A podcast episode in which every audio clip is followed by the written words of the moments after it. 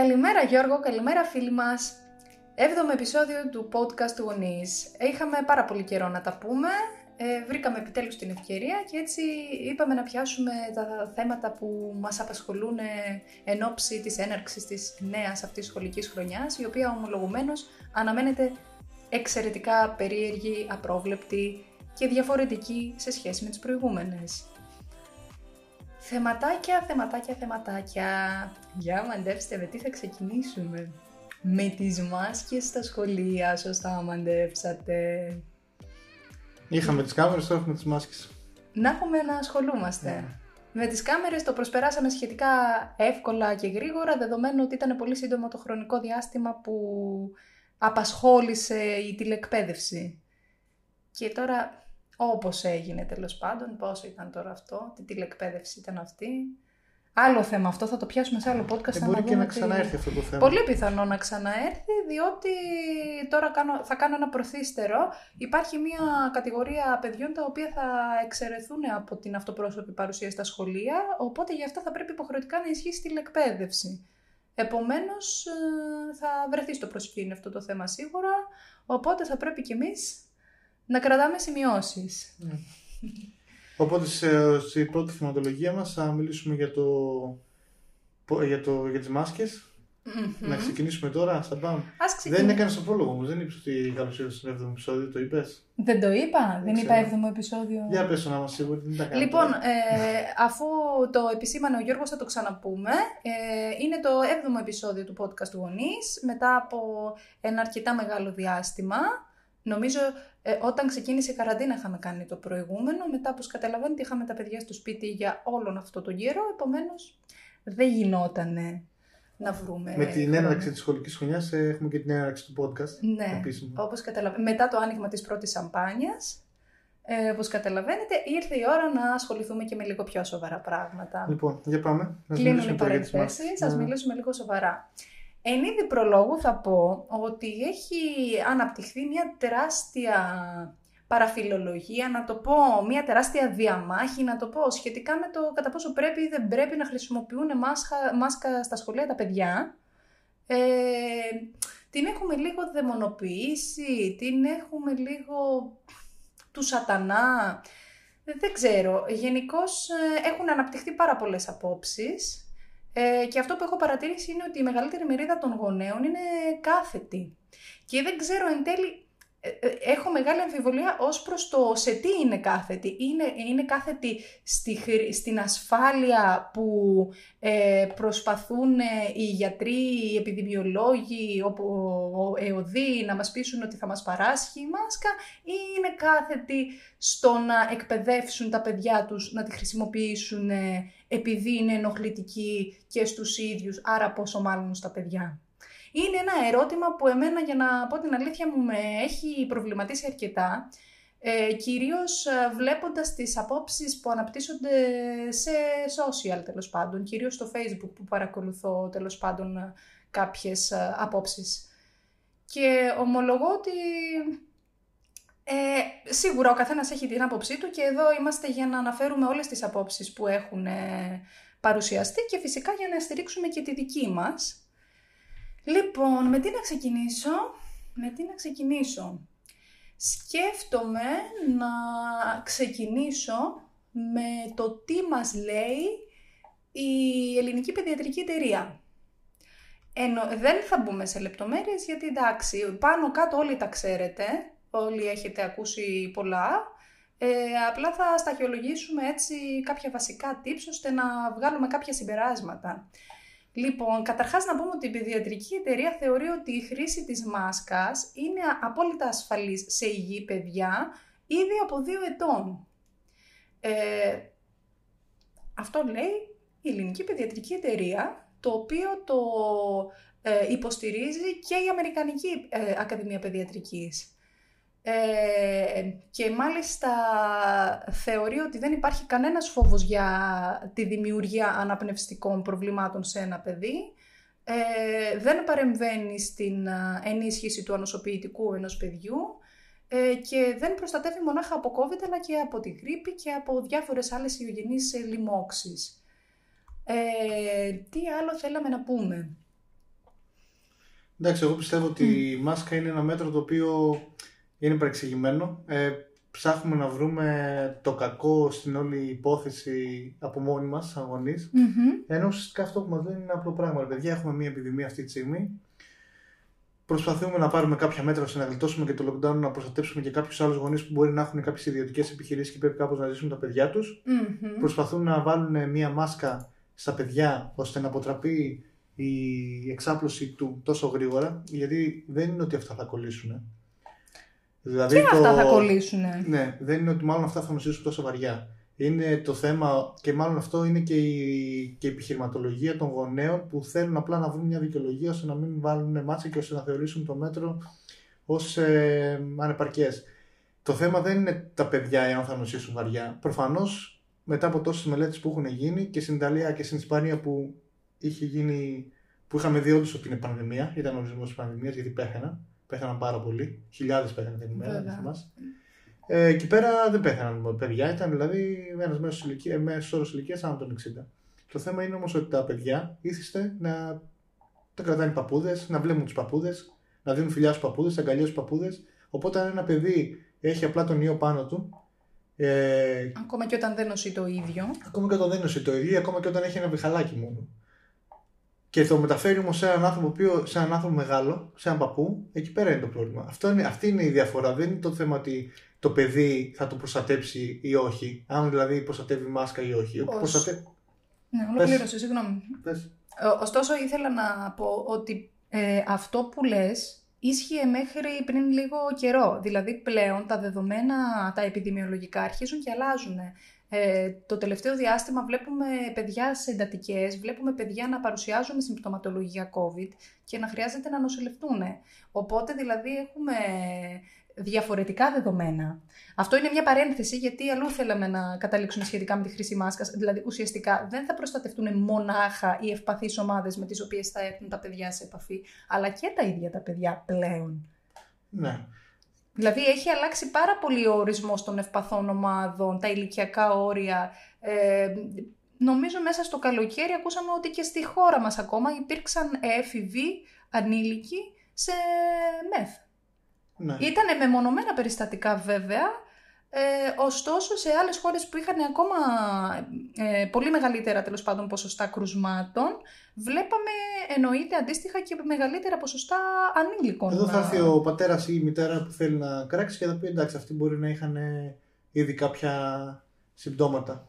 Ήδη δηλαδή να είχαν, πώς λέγεται, Υποκείμενο, υποκείμενο νόσημα. νόσημα. Αλλά και πάλι, για ποιο λόγο να μην το προστατέψει και αυτό. Να. Είπαμε ότι πρέπει, χρειάζεται όλη η κοινωνία μια βοήθεια. Δηλαδή, τώρα εσύ το κοιτάζει με βάση το δικό σου το παιδί. Που λες ότι okay, η μάσκα μπορεί να του κάνει και κακό, μπορεί να του δημιουργήσει αναπληκτικά προβλήματα τα οποία δεν αποδεικνύονται από πουθενά. Και αν φέρεις ένα παράδειγμα, ας πούμε, ένα, ενός γιατρού που βρίσκεται στη Ζιμπάμπουε και το είπε, δεν σημαίνει ότι ο γιατρός αυτός αντιπροσωπεύει όλους τους γιατρούς. Δηλαδή, άμα εγώ, εγώ αρχίζω να, να σηκώνω τη σημαία της Ζιμπάμπουε και πω εδώ πέρα είμαστε Ζιμπάμπουε, δεν σημαίνει ότι επειδή το είπε ένας είμαστε. Ε, Εκ αυτό δηλαδή η παραπληροφόρηση πρέπει λίγο να σταματήσει πλέον. Η μάσκα είναι ένα μέτρο το οποίο ε, είναι προστατευτικό της κοινωνίας γενικά. Είναι προστατευτικό και της οικονομίας γενικά. Γιατί μάλλον δεν, ε, δεν καταλαβαίνουν μερικοί ότι αν ξαναπεράσουμε ένα δεύτερο lockdown, τότε πολλές οικογένειες θα πεινάσουν. θα πεινάσουν. Αυτό δεν καταλαβαίνουν μερικοί. Ήδη θεωρούν είχαμε ότι, κάποια θεωρούν ότι το να δείγματα. βγαίνουν έξω και να κάνουν ε, ε, εκδηλώσεις για κατά της ε, μάσκας και να αφήσουν ε, ε, εχμές ότι okay, η μάσκα είναι καταστροφική για τα παιδιά κλπ. κλπ χωρίς, κανένα, χωρίς αποδεικτικά στοιχεία, μόνο και μόνο με συζητήσεις του καφενείου, θα σώσει όλη αυτή την κατάσταση. Θα, ξαφνικά θα φύγουμε από την πανδημία και ξαφνικά θα θεωρήσουμε ότι ο ιός δεν υπήρχε. Αν όμως πεθαίνουμε σαν τα ψάρια, όπως πέθαναν στην Ισπανία και στην Ιταλία, τότε θα πούνε γιατί δεν βγήκε κανείς να πάρει την ευθύνη. Όταν παίρνει την ευθύνη κάποιος, ε, λες γιατί πήρε την ευθύνη. Κάποτε πρέπει να σταματήσει αυτό το πράγμα στην Ελλάδα. Κάποτε πρέπει να σοβαρευτούμε, να κάτσουμε κάτω και να τα λύσουμε τα θέματά μας. Δεν μπορεί ξαφνικά να ζητάς ευθύνες, ξαφνικά να βγαίνουν υπεύθυνε δηλώσεις και να λέει υπέγραψε μου εδώ ότι το παιδί μου δεν θα νοσήσει και το ένα και το άλλο. Το χειρότερο είναι ότι ζητάμε ευθύνες από τα λάθος άτομα. Τι δουλειά έχει ο δάσκαλος που δεν έχει καμία απολύτως ιατρική γνώση, γιατί δεν είναι η δουλειά του, δεν είναι αυτό που σπούδασε, να σου ε, βεβαιώσει και να σου εγγυηθεί ότι το παιδί σου δεν θα πάθει κάτι από τη μάσκα. Με ποια ιδιότητα; Εντάξει, αυτή την υπεύθυνη δήλωση την είχα δει και, στον, ε, και προς τον Κικίλια. Και, στο, και προς τον Και ο Υπουργό- Κικίλια δεν είναι γιατρός. Ναι, ρε θα μου φίλε, πεις, άλλο το είναι θέμα. αυτός Το που, θέμα παίρνει, είναι αυτός ότι- που παίρνει τις αποφάσεις. Ε, το θέμα είναι, ρε φίλε, δηλαδή τώρα τι να σου πω τώρα. Άμα πας σε, σε ένα. Να πας λέει στο νοσοκομείο μέσα και okay, ο άλλος που γράψει την ευθύνη ότι δεν θα πάει ποτέ στο νοσοκομείο και σου πέσει ένα τουβάρι, τι θα πας, θα πεις ποιος το έκανε το κατασκευαστικό του έργο να απογράψει ευθύνη ότι θα πέσει το τουβάρι. Ε, δεν γίνεται. Δηλαδή, κάποιες, μπορεί, μπορεί κάποια στιγμή να πάθεις κάτι από τη μάσκα. Okay, μπορεί να σου πούνε στο αυτιά. Τι σημαίνει ότι θα, άμα είναι να μην σκοτωθεί γύρω σου ο κόσμος, να μην σκοτωθεί, να μην κολλήσουν όλοι οι άλλοι γύρω σου, είναι προ, προφανώς λειτουργεί σαν προστατευτικό μέτρο. Δεν λέμε ότι δεν θα τον δυσκολέψει η αναπνοή. Προφανώς όλοι έχουμε βάλει τη μάσκα και ίσως να σε δυσκολεύει λίγο στην αναπνοή. Πόσα καλά θα βγουν από αυτό και πόσα κακά θα βγουν από αυτό. Εκεί είναι το, το όλο θέμα. Και δεν είναι ότι δεν αγαπάμε τα παιδιά μας. Εμείς τα αγαπάμε τα παιδιά μας και ο καθένας αγαπάει τα παιδιά του και δεν υπάρχει ε, καμία αμφισβήτηση γι' αυτό. Το θέμα είναι ότι πρέπει να το δούμε σαν μέρος της κοινωνίας. Η αλήθεια είναι ότι πολλοί παιδίατροι, κυρίως παιδίατροι, γενικότερα γιατροί, αλλά κυρίως παιδίατροι, έχουν πάρει λαβή από όλη αυτή την παραφιλολογία και από όλε αυτές τις αντιδράσεις των γονέων. Και Υπάρχουν και επίσημες ανακοινώσεις στο διαδίκτυο, δηλαδή πολλοί γιατροί έχουν τοποθετηθεί δημόσια για το πόσο βλαβερή είναι η μάσκα ε, για τα παιδιά. Ε, υπάρχουν όμως και αυτοί οι οποίοι έχουν υποστηρίξει το αντίθετο. Οι επίσημες ανακοινώσεις λένε ότι είναι ασφαλής. Κάποιοι γιατροί ε, έχουν πει υπεύθυνα ότι στα υγιή παιδιά είναι ασφαλής η χρήση της μάσκας και ότι η μάσκα μπορεί να είναι πρόβλημα μονάχα για παιδιά που έχουν διαπιστωμένα χρόνια αναπνευστικά προβλήματα ή επίμονο άσθημα και μάλιστα αυτές είναι και οι περιπτώσεις που εξαιρούνται επισήμως από τη χρήση μάσκα μάσκας βάσει των οδηγιών του ΕΟΔΗ και φυσικά των αποφάσεων που έχουν ληφθεί από την κυβέρνηση. Ε, εγώ επέλεξα ένα άρθρο που έχει κυκλοφορήσει από μία παιδίατρο η οποία το επέλεξα επειδή δεν δραστηριοποιείται στην Ελλάδα και άρα θεωρώ ότι έχει τις λιγότερες πιθανότητες να θεωρηθεί ότι χρηματίζεται από την κυβέρνηση και ότι βγαίνει και λέει αυτά που συμφέρουν. Πολλοί από εσάς τη γνωρίζετε, είναι η Σουζάνα Κέμπερ, μία Ελληνίδα παιδίατρος η οποία ζει χρόνια στην ε, Ελβετία και δραστηριοποιείται εκεί ε, η οποία υποστηρίζει μέσα σε άκρες ακριβώς αυτό, ότι ουσιαστικά η χρήση της μάσκας είναι απολύτως ασφαλής για τα υγιή παιδιά και ότι ε, μονάχα στις περιπτώσεις που υπάρχουν ε, αναπνευστικά προβλήματα, επίμονο άσθημα κτλ, τότε φυσικά συζητάμε για εξαίρεση και εννοείται ότι απευθυνόμαστε στο γιατρό μας κατά περίπτωση, ε, συζητάμε με τους εκπαιδευτικούς και βρίσκεται πάντα μία λύση. Εν ολίγης, οι περισσότεροι γονείς παρατηρώ ότι διαφωνούν με τη χρήση μάσκας επειδή το βασικότερο είναι ότι είναι άβολη και ότι είναι δύσκολο ένα παιδί να την κρατήσει τόσες ώρες. Συμφωνούμε απόλυτα, ειδικά αν δεν έχει εκπαιδευτεί κατάλληλα και από το περιβάλλον του σπιτιού, όχι μόνο από το σχολικό περιβάλλον.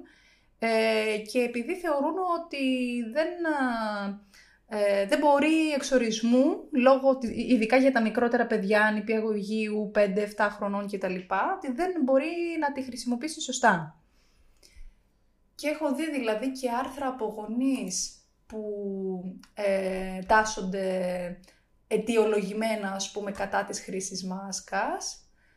Ε, κάποια επιχειρήματα στέκουν, κάποια δεν στέκουν. Δηλαδή το να λες ότι ένα παιδί τριών χρονών ε, κακώς ε, επιβάλλεται να χρησιμοποιήσει μάσκα δεν στέκει διότι κανένα παιδί τριών χρονών δεν επιβάλλεται να χρησιμοποιήσει μάσκα, εκτός αν ανήκει το ίδιο σε κάποια ευπαθή ομάδα, αν έχει ας πούμε αυτό ανοσοκαταστολή ή κάποιο αναπνευστικό πρόβλημα κτλ. Ε, το λίγο οξύμορο που παρατήρησα είναι αυτό, το ότι αρνούμε τη χρήση μάσκας από το παιδί μου, επειδή εμένα με ενοχλεί όταν τη χρησιμοποιώ και άρα θα ενοχλεί σίγουρα και το παιδί μου και γι' αυτό το λόγο αρνούμε να το εκπαιδεύσω να τη χρησιμοποιεί ε, και γι' αυτό το λόγο θεωρώ ότι δεν μπορεί να τη χρησιμοποιήσει σωστά. Δεν ξέρω αν καταλαβαίνεις λίγο το πώς αναπτύσσω το επιχείρημα δεν βγαίνει απόλυτα νόημα. Ναι, Αλλά αυτό είναι. Θεωρώ ότι το παιδί μου δεν μπορεί να χρησιμοποιήσει σωστά τη μάσκα και γι' αυτό το λόγο αρνούμε να το εκπαιδεύσω. Με την ίδια λογική, θεωρώ ότι ένα δίχρονο παιδί δεν μπορεί από μόνο του να πάει στο γιογιό του και γι' αυτό το λόγο αρνούμε να το μάθω να πηγαίνει. Είναι αυτό. Δεν ξέρω αν μπορεί κάποιος να αντιληφθεί τη σύνδεση ή αν βγάζει και τόσο πολύ νόημα, αλλά εμένα διαβάζοντάς το αυτό μου βγάζει. Δηλαδή θεωρώ ότι το παιδί μου δεν μπορεί να τα καταφέρει και γι' αυτό το λόγο δεν μπαίνω καν στον κόπο να το εκπαιδεύσω. Και μάλιστα κατηγορώ, όχι κατηγορώ την απόφαση το ότι η χρήση της θα πρέπει να έχει εκπαιδευτικό χαρακτήρα και οι εκπαιδευτικοί θα πρέπει να αφιερώσουν χρόνο στο να μάθουν στα παιδιά να χρησιμοποιούν τη μάσκα Δεν σωστά. παιδιά και να ζωγραφίσεις θα πρέπει να το, να το μάθει. Εντάξει. Και να πιάσεις το στυλό θα πρέπει να το Πολλά μάθει. πράγματα θα πρέπει να το Εντάξει, μάθει. δεν είναι τώρα κάτι τραγικό νομίζω η μάσκα να φορεθεί με τον σωστό τρόπο. Έχει χρώματα, έχει Όχι, νομίζω αλλού είναι πολύ ήθελα- απλή η χρήση. Α- άλλο πράγμα ήθελα να πω. Επειδή πολλοί υποστηρίζουν ότι ουσιαστικά θα, ε, στις πρώτες, ε, στα πρώτα ηλικιακά γκρουπ τύπου 5-7 χρονών, ε, ουσιαστικά ένα από τα καθήκοντα των εκπαιδευτικών θα είναι να εκπαιδεύσουν τα παιδιά στη χρήση μάσκας. Μα έτσι κι αλλιώς, όταν μιλάμε για παράδειγμα για νήπια, για πρώτη δημοτικού, μεταξύ των γνώσεων που αποκτούν τα παιδιά στο σχολείο, είναι και κάποιοι βασικοί κανόνες συμπεριφοράς, λειτουργίας. Οπότε όπως θα τα μάθουν ότι πριν και μετά το φαγητό πλένουμε τα χέρια μας, ότι πριν και μετά την τουαλέτα πλένουμε τα χέρια μας, που υποχρεωτικά έτσι και αλλιώς τώρα θα τους ε, ε, επιβάλλουν και θα τους εκπαιδεύσουν σε πιο αυστηρούς κανόνες υγιεινής, ένα από όλα αυτά θα είναι και το πώς φοράμε τη μάσκα σωστά.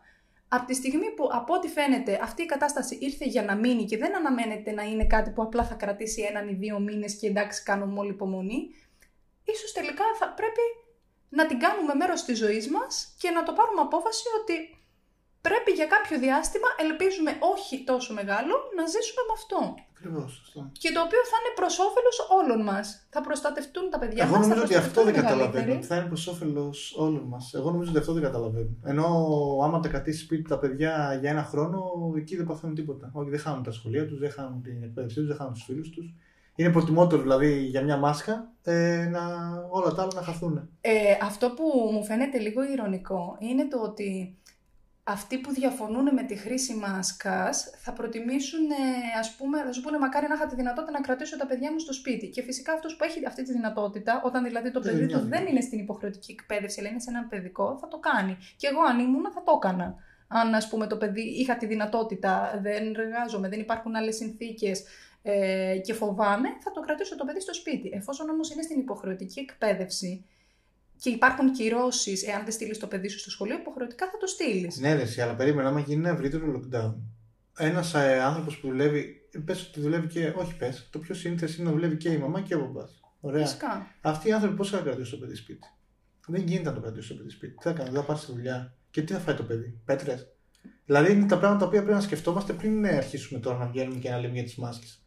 Δεν λέμε τώρα ότι η μάσκα εντάξει, όλοι θέλουμε να τη Σταθήκαμε. φοράμε. Σταθήκαμε στη μάσκα, ε, κοιτάξαμε το δέντρο και χάσαμε το δάσος. Να. Αυτό. Εντάξει, να το κλείσουμε το θέμα μας εδώ, άμα είναι. Ε, Ε, θες να πεις τίποτα άλλο, έχεις σημειώσει τίποτα άλλο; Ήθελα να, ε, να σχολιάσω το ότι, ας πούμε, όταν προέκυψε το όλο ζήτημα με τις κάμερες, ουσιαστικά δεν βρέθηκε ένας γονιός που να αντιδράσει και να πει όχι.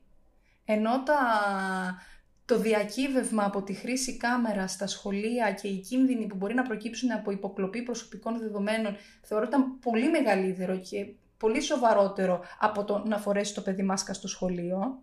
Ε, κανένας γονιός θεωρώ ότι δεν ασχολήθηκε και δεν ίδρωσε ταυτί του. Παρατηρούσα πάλι ε, την κίνηση και τις γνώμες που ανταλλάσσονταν στα social ε, και έβλεπα ότι ουσιαστικά οι μόνοι που αντιδρούσαν ήταν οι εκπαιδευτικοί και φυσικά πέσαν οι περισσότεροι να τους φάνε ότι α, εσείς το λέτε γιατί δεν θέλετε να δουλέψετε, γιατί δεν θέλετε να σας ελέγχουν ε, και δι- όλα αυτά τα κλασικά που ακούμε. Εντάξει, κοίτα, ε, έχει περάσει λίγο στην κοινωνία, γενικά όχι μόνο στην Ελλάδα, γενικά και από τα reality και από αυτά, λίγο να μας αρέσει το Big Brother. δηλαδή να μας αρέσει λίγο να βλέπουμε παθητικά, χωρίς να ξέρει άλλο ότι τον βλέπουμε, να ξέρουμε τι κάνει δηλαδή, κατάλαβες. Αυτό το πράγμα πιστεύω ε, δημιούργησε αυτό το θέμα. με Δεν τις ξέρω κάμερες. αν ήταν αυτό. Δεν ξέρω αν ήταν αυτό. Σίγουρα υπήρχαν ε, ομάδες παιδιών, κυρίως ε, ηλικιακές, τα παιδιά του Λυκείου που, θα, που προετοιμάζονταν για πανελλήνιες, για τα οποία ήταν πιο επιτακτική ανάγκη να επανέλθουν σε ρυθμούς διδασκαλίας με οποιονδήποτε τρόπο, να μπορέσουν να ολοκληρώσουν την ύλη τους, να μελετήσουν όπως πρέπει και να πάνε στις εξετάσεις τους όπως πρέπει. Γιατί, οκ, η καραντίνα μπορεί να ξεκίνησε, αλλά οι πανελλήνιες ήταν εκεί, περίμεναν, καραδοκούσαν. Οπότε έπρεπε υποχρεωτικά να συνεχιστεί η εκπαιδευτική διαδικασία με κάθε τρόπο. Απόλυτα σεβαστό.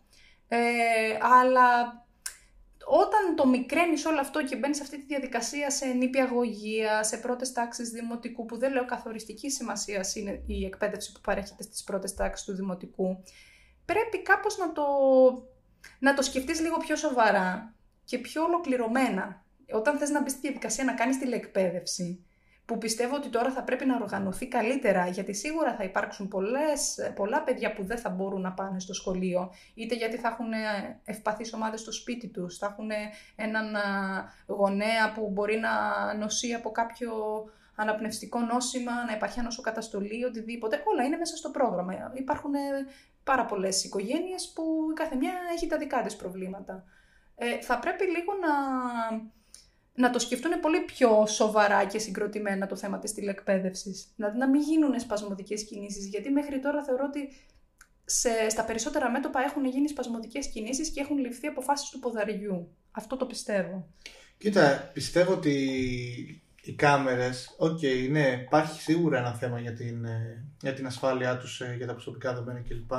Αλλά πιστεύω ότι άμα αυτό το μέτρο το πάρεις, ρε παιδί μου, θες να το κάνεις αυτό το πράγμα σε πέντε χρόνια σαν κυβέρνηση. Εάν το κάνεις σωστά, ε, το θέμα για την ασφάλεια και για τις υποκλοπές ε, πιστεύω ότι μπορείς να το λύσεις. Ε, εν μέρει δηλαδή μπορείς να το λύσεις. Δηλαδή μπορείς να, κάνεις, ε, να ξέρεις ακριβώς ποιοι είναι μέσα, ε, να το κάνεις από συγκεκριμένες συσκευές που δεν θα μπορούν δηλαδή να, ε, πώς το λένε, να μαγνητοσκοπούνται, να γίνει δηλαδή το record ε, ή επίσης θα μπορείς επίσης να, το, να κάνεις τη τηλεδιάσκεψη ε, και να ξέρεις ε, αποκλειστικά ότι θα γίνεται σε ένα συγκεκριμένο χώρο ε, δηλαδή ο καθηγητής αλλού, τα παιδιά αλλού μπορεί δηλαδή κάπως να βρεθεί μια λύση σε αυτό το πράγμα. Υπάρχουν δηλαδή πράγματα τα οποία θα μπορούν σαν ιδέες, σίγουρα κάποιοι πιο έξυπνα από εμάς, να τις ε, να τις εφαρμόσουν. Έχουν γίνει πολύ περισσότερα πράγματα. Πολύ, πολύ πιο δύσκολα πράγματα γενικά. Πιστεύω ότι γίνεται, απλά δεν θέλει να το κάνεις με τη μία. Δηλαδή δεν θέλει να το κάνεις σε ένα τρίμηνο αυτό το πράγμα. Ε, δεν ναι. γίνεται. Σε ένα τρίμηνο θα το κάνεις λάθος. Σίγουρα. Δεν γίνεται. όσο και να το κάνεις, δεν θα, δεν θα, πολλούς παράγοντες δεν θα του λάβεις υπόψη. Βέβαια. Τεχνολογικά δηλαδή, στο λέω, επειδή ασχολούμαι με τεχνολογία, μπορεί να γίνει. Ασφαλή, ασφαλή τέρμα δεν θα γίνει 100%. Αλλά άλλο είναι τώρα να πει ο άλλος ε, που είναι ε, της NASA και να στο χακάρει ή να καταφέρει να βρει έναν τρόπο. Και άλλο είναι να καταφέρει να το κάνει ένα παιδί. Και άλλο να το καταφέρει να το κάνει ένα παιδί, έτσι, ή να ξεγελάσει ένα παιδί. Δηλαδή είναι τελείως διαφορετικό. Βέβαια. Εντάξει, και ένας που ας πούμε και ένας. και στο σχολείο μέσα, ας πούμε, θα μπορέσεις να βάλεις μια κάμερα κρυφή, άμα το πάρουμε έτσι. Και αν δεις ακριβώς τι γίνεται. Άμα είσαι πολύ έξυπνος, άμα έχεις τα πολύ, πολύ connected κτλ. Ποτέ δεν μπορείς να προστατευτείς, να, προ, να προστατέψεις τα δεδομένα σου 100% εφόσον είναι δημόσια. Βέβαια, σίγουρα. Το θέμα είναι να, να πάρεις όλα τα μέτρα ώστε να, στο, να, να μπορέσεις να κάνεις το καλύτερο δυνατό. Θες να μιλήσουμε για τις βάσεις, μιας και μιλάμε για τα. Ε, θα μιλήσουμε και για τις βάσεις. Ένα τελευταίο πράγμα που ήθελα να πω, επειδή πάλι έχω ακούσει πάρα πολλά και κλείνουμε τελείως το θέμα του COVID, μάσκες και τα λοιπά, επειδή κυκλοφόρησε πάρα πολύ έντονα ε, ένα. Ε, κυκλοφόρησε όντως ένα φεκ που έλεγε για κάποια μέτρα προστασίας και όλοι στάθηκαν στο ότι αναφέρει κάπου τον, την απομάκρυνση. Τι εννοώ, ε, λοιπόν, έλεγε ότι για παιδιά που θα παρουσιάσουν συμπτώματα COVID ε, θα τα απομακρύνουν από τους γονείς, θα τα βάλουν σε κάποια ειδικά τύπου σανατόρια ας πούμε, που έχουν δημιουργήσει σε κανένα δυο περιοχές της Ελλάδας και δεν θα μπορούν ούτε οι γονείς να τα δουν, θα είναι τελείως απομονωμένα κτλ. κτλ. Ε, άκουγα που λες αυτά και λέω εντάξει, αυτό το πράγμα μου κάνει τελείως παράλογο, δεν μπαίνω καν στον κόπο να ψάξω το φεκ. Τέλος πάντων, άκουγα, άκουγα, άκουγα κάποια στιγμή λέω ρε το. Όχι, θα το ψάξω το φεκ. Ψάχνω το φεκ και ανέφερε το μέτρο της απομάκρυνσης, αλλά ανέφερε και το μέτρο του κατοίκων περιορισμού. Οπότε, όπως μπορεί κάποιος εύλογα να κατανοήσει, το ίστατο μέτρο θα το χρησιμοποιήσεις όταν δεν ε, μπορεί να χρησιμοποιηθεί το πιο ήπιο. Ένα παιδί δεν θα το απομακρύνεις από τους γονείς του να το απομονώσεις, να το απομονώσεις σε κάποιο μέρος άγνωστο, σε μια σπιναλόγκα ας πούμε, και να μην μπορεί να έχει πρόσβαση ε, στους γονείς του, να μην, μπορεί να, να μην μπορούν να το φροντίσουν. Δηλαδή αυτό είναι, είναι ανήκουστο. Είναι, δηλαδή τι, μου στερεί τη γονική μέρημνα, ας πούμε, τη, του παιδιού μου επειδή αρρώστησε. Δεν έχει λογική να σταθεί. Και πράγματι ε, έχουν βγει και επισήμως οι, οι οδηγίες του ΕΟΔΗ σχετικά με το πώς θα λειτουργήσουν τα νηπιαγωγεία, τα δημοτικά, τα γυμνάσια και τα λύκεια. Ε, και φυσικά δεν αναφέρεται τίποτα τέτοιο. Αυτό που αναφέρεται είναι ότι αν κάποιο παιδί εμφανίσει συμπτώματα ε, COVID, ουσιαστικά αμέσως το σχολείο επικοινωνεί με τους γονείς, άρα δεν το στέλνει εξορία το παιδί, Εννοείται ότι το απομονώνει σε προκαθορισμένο καλά εριζόμενο χώρο, με επίβλεψη όμως, μακριά από τα υπόλοιπα παιδιά, που είναι το απόλυτα λογικό. Εφόσον παρατηρήσει ότι ένα παιδί παρουσιάζει συμπτωματολογία, είναι πολύ λογικό να το απομακρύνεις από τα υπόλοιπα παιδιά. Αλλά λέει, το απομονώνεις με επίβλεψη. Επομένως, δεν θα μείνει καν μόνο του μέχρι να έρθει ο γονιός να το πάρει, να το παραλάβει. Δεν μπαίνω καν στη διαδικασία να διαβάσω τις υπόλοιπες οδηγίες, γιατί ήθελα απλώς να. Ε, να διευκρινίσουμε και να διαλευκάνουμε όλο αυτό το πράγμα με την απομόνωση, τη σπιναλόγκα και την εξορία. Οπότε όλο αυτό είναι απλώς μια παραφιλολογία και καλά θα κάνουμε να σταματήσουμε επιτέλους να προσπαθούμε να διαβάζουμε κάτι όπως μας έρθει και να γινόμαστε ερμηνευτές αυθαίρετα χωρίς να έχουμε καμία γνώση και καμία λογική στο τι διαβάζουμε και πώς το διαβάζουμε.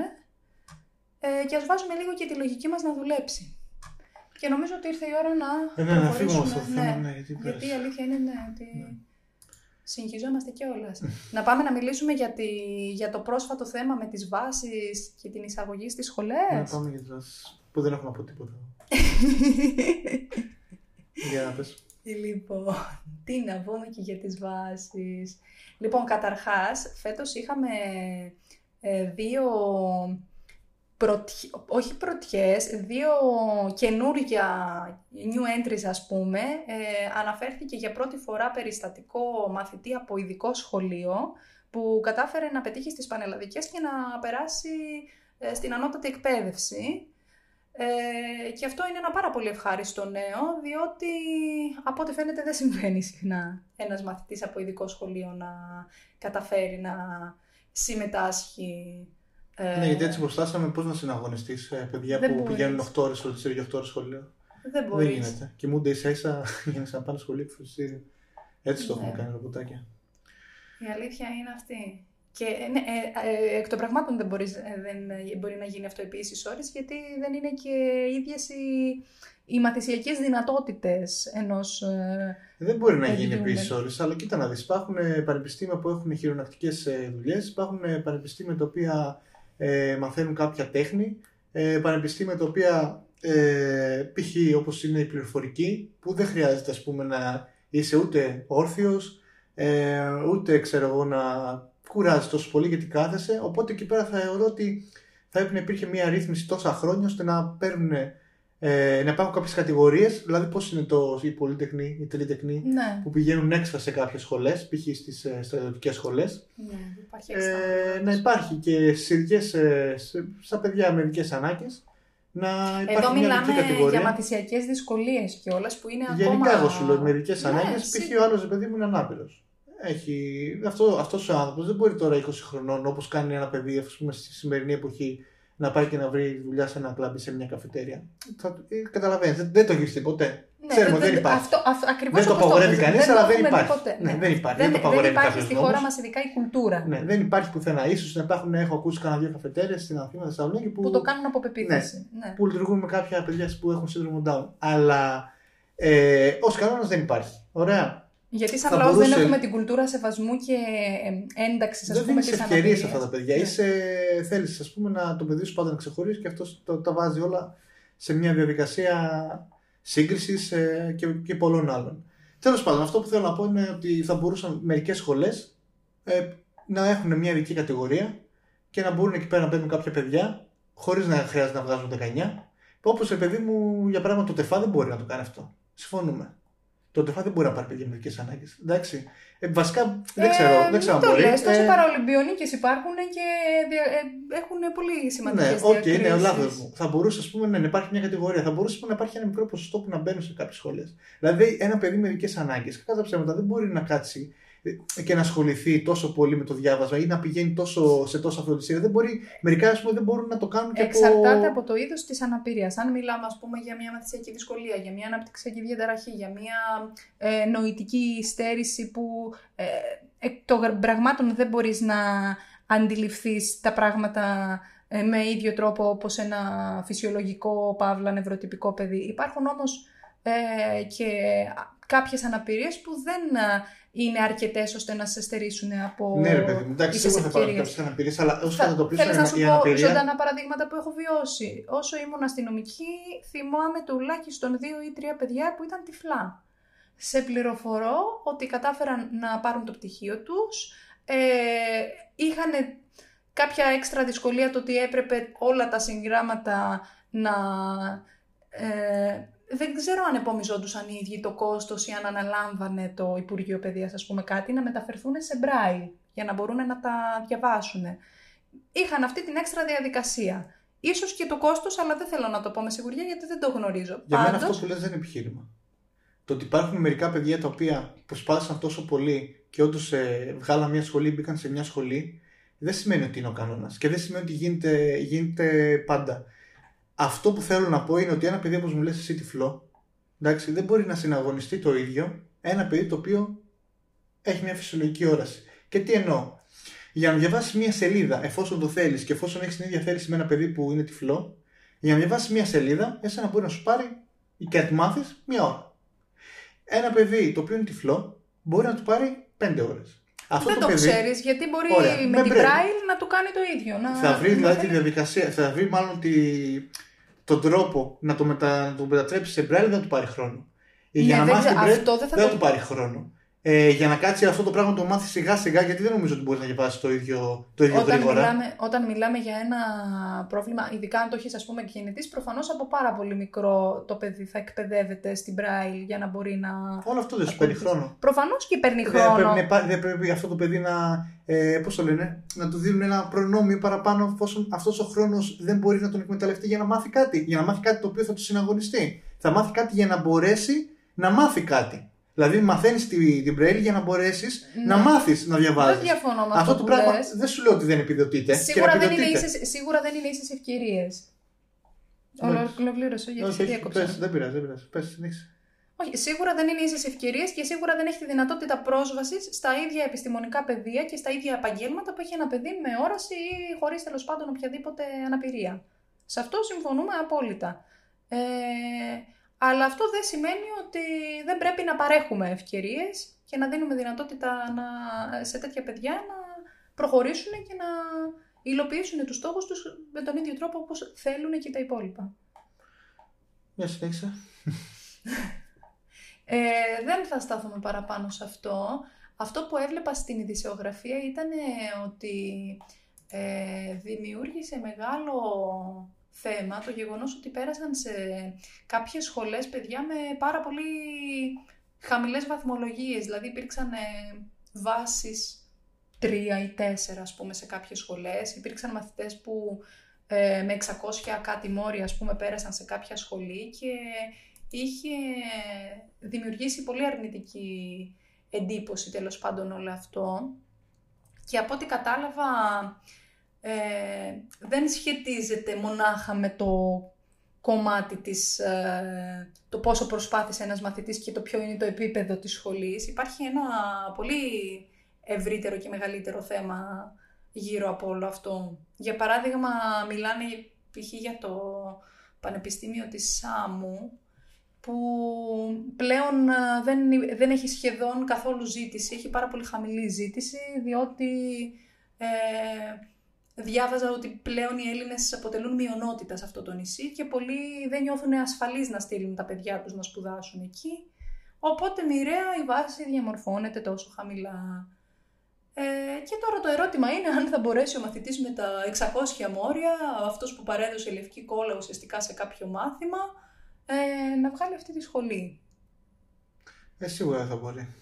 Εκτός αν ρίξουν το επίπεδο, αλλά μετά πώς αυτό το, αυτό το πτυχίο από αυτή τη σχολή θα, ισοδυναμεί με ένα πτυχίο ίδια σχολή απλά σε άλλη πόλη. Κοίτα, αυτό είναι ένα κοινό κακό τώρα. Έτσι πώ έχουν γίνει, η αλήθεια είναι ότι με αυτές τις δομές και με αυτά παντού δημιουργούνται προβλήματα. Σε όλες τις πόλεις σχεδόν υπάρχουν δομές. Τώρα αυτό δεν μπορώ να εκφέρω γνώμη γιατί δεν ξέρω. Ο καθένας έχει τη δικιά του γνώμη, άλλοι είναι υπέρ του. Έχουν υποστηριχτεί πάρα πολλές απόψεις και σε αυτό. Εντάξει, άλλοι είναι υπέρ, άλλοι είναι κατά. Εγώ δεν θέλω να πάρω γνώμη γιατί δεν θα, δεν θα αρέσει. Δεν θα αρέσει. Γενικά δεν θα αρέσει. Εγώ πιστεύω ότι τέλος πάντων για να... δεν θα πάρω γνώμη, αλλά θα πω μέσα έγκριση. Πιστεύω, πιστεύω ότι εκμεταλλευόμαστε. Ε, δεν, δεν είναι μόνο πρόσφυγες. Γενικά πέσω πρόσφυγε τέλος πάντων για να μην ε, έχουμε τέτοιο να πούμε. Δικαστικές αντιπαραθέσει. Εκμεταλλευόμαστε πρόσφυγες για να δημιουργήσουμε εύκολα χέρια. Εύκολα χέρια για χωράφια, για τέτοια. Γιατί μόνο εκεί θα.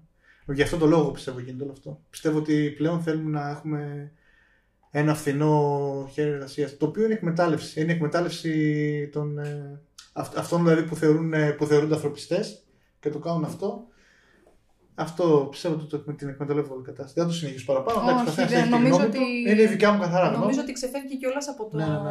από το ε, θέμα. Ε, το θέμα όμως είναι αυτό, ότι δημιουργούνται άλλα, άλλα προβλήματα, τα οποία θέλω να δούμε πώς θα λυθούν. Να, αυτό τώρα που λες, Σάμ, ας πούμε, είναι ένα γραβγαλαίο παράδειγμα.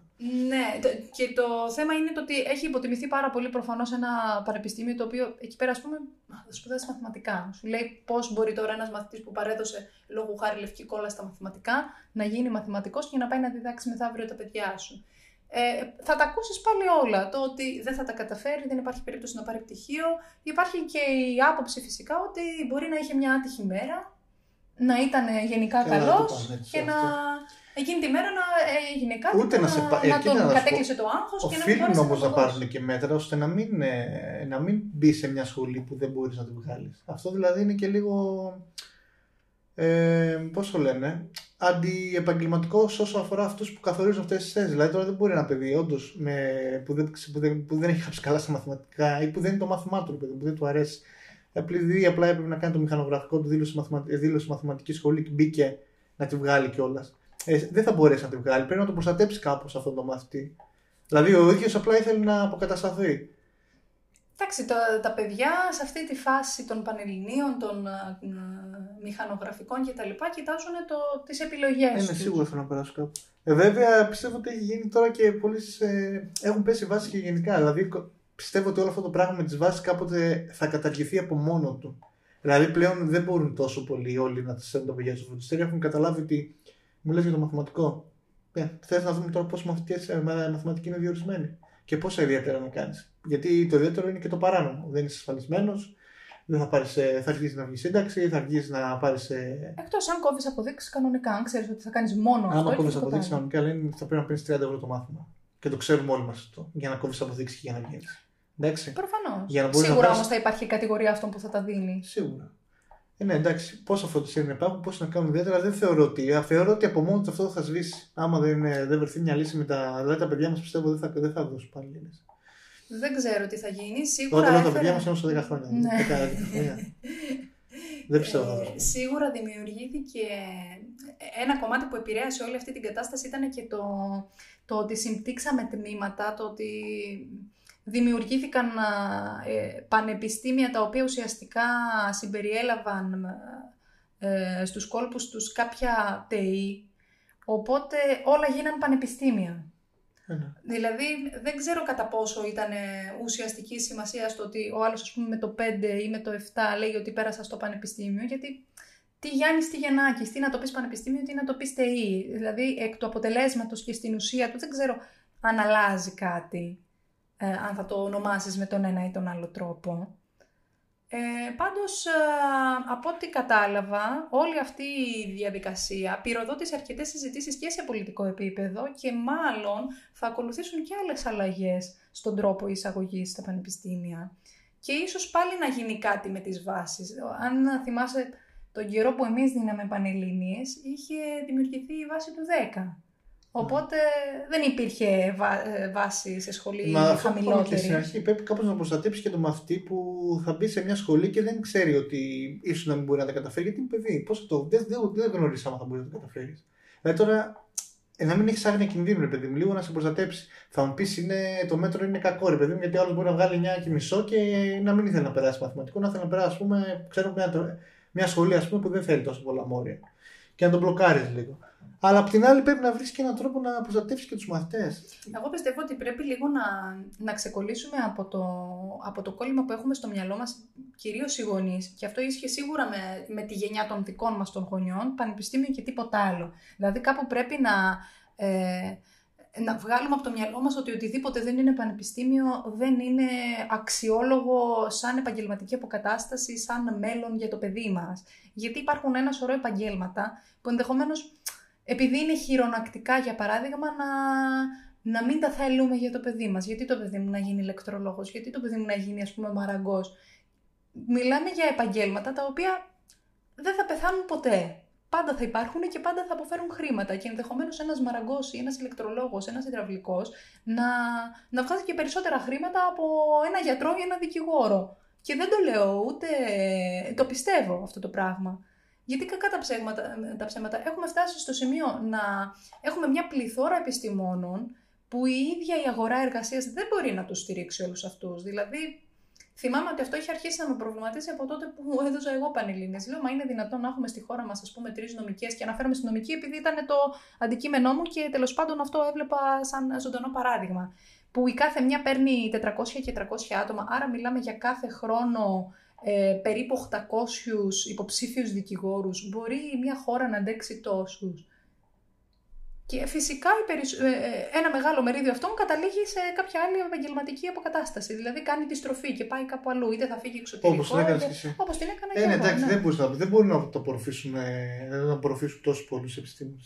Και το χειρότερο είναι, επειδή το παρατήρησα, γιατί τέλος πάντων τι να κάνω, δεν μου φεύγει το μικρόβιο, ότι παρατήρησα ότι οι βάσεις αστυνομικοί έχουν πέσει πάρα πολύ. Δηλαδή, μιλάμε κάπου γύρω στο 17 και κάτι και μου έκανε πολύ εντύπωση. Παντού μου πες Ναι, πολλές δηλαδή από τις περιζήτητες σχολές, από τις αφανγκατέ που λέμε, έχουν πέσει πάρα πολύ. Κοίτα, εδώ πέρα, εδώ πέρα, κοίτα να δεις, και οι γονείς έχουν ένα μερίδιο ευθύνης. Δηλαδή δεν είναι μόνο να περάσεις τώρα και το παιδί σου σε μια σχολή.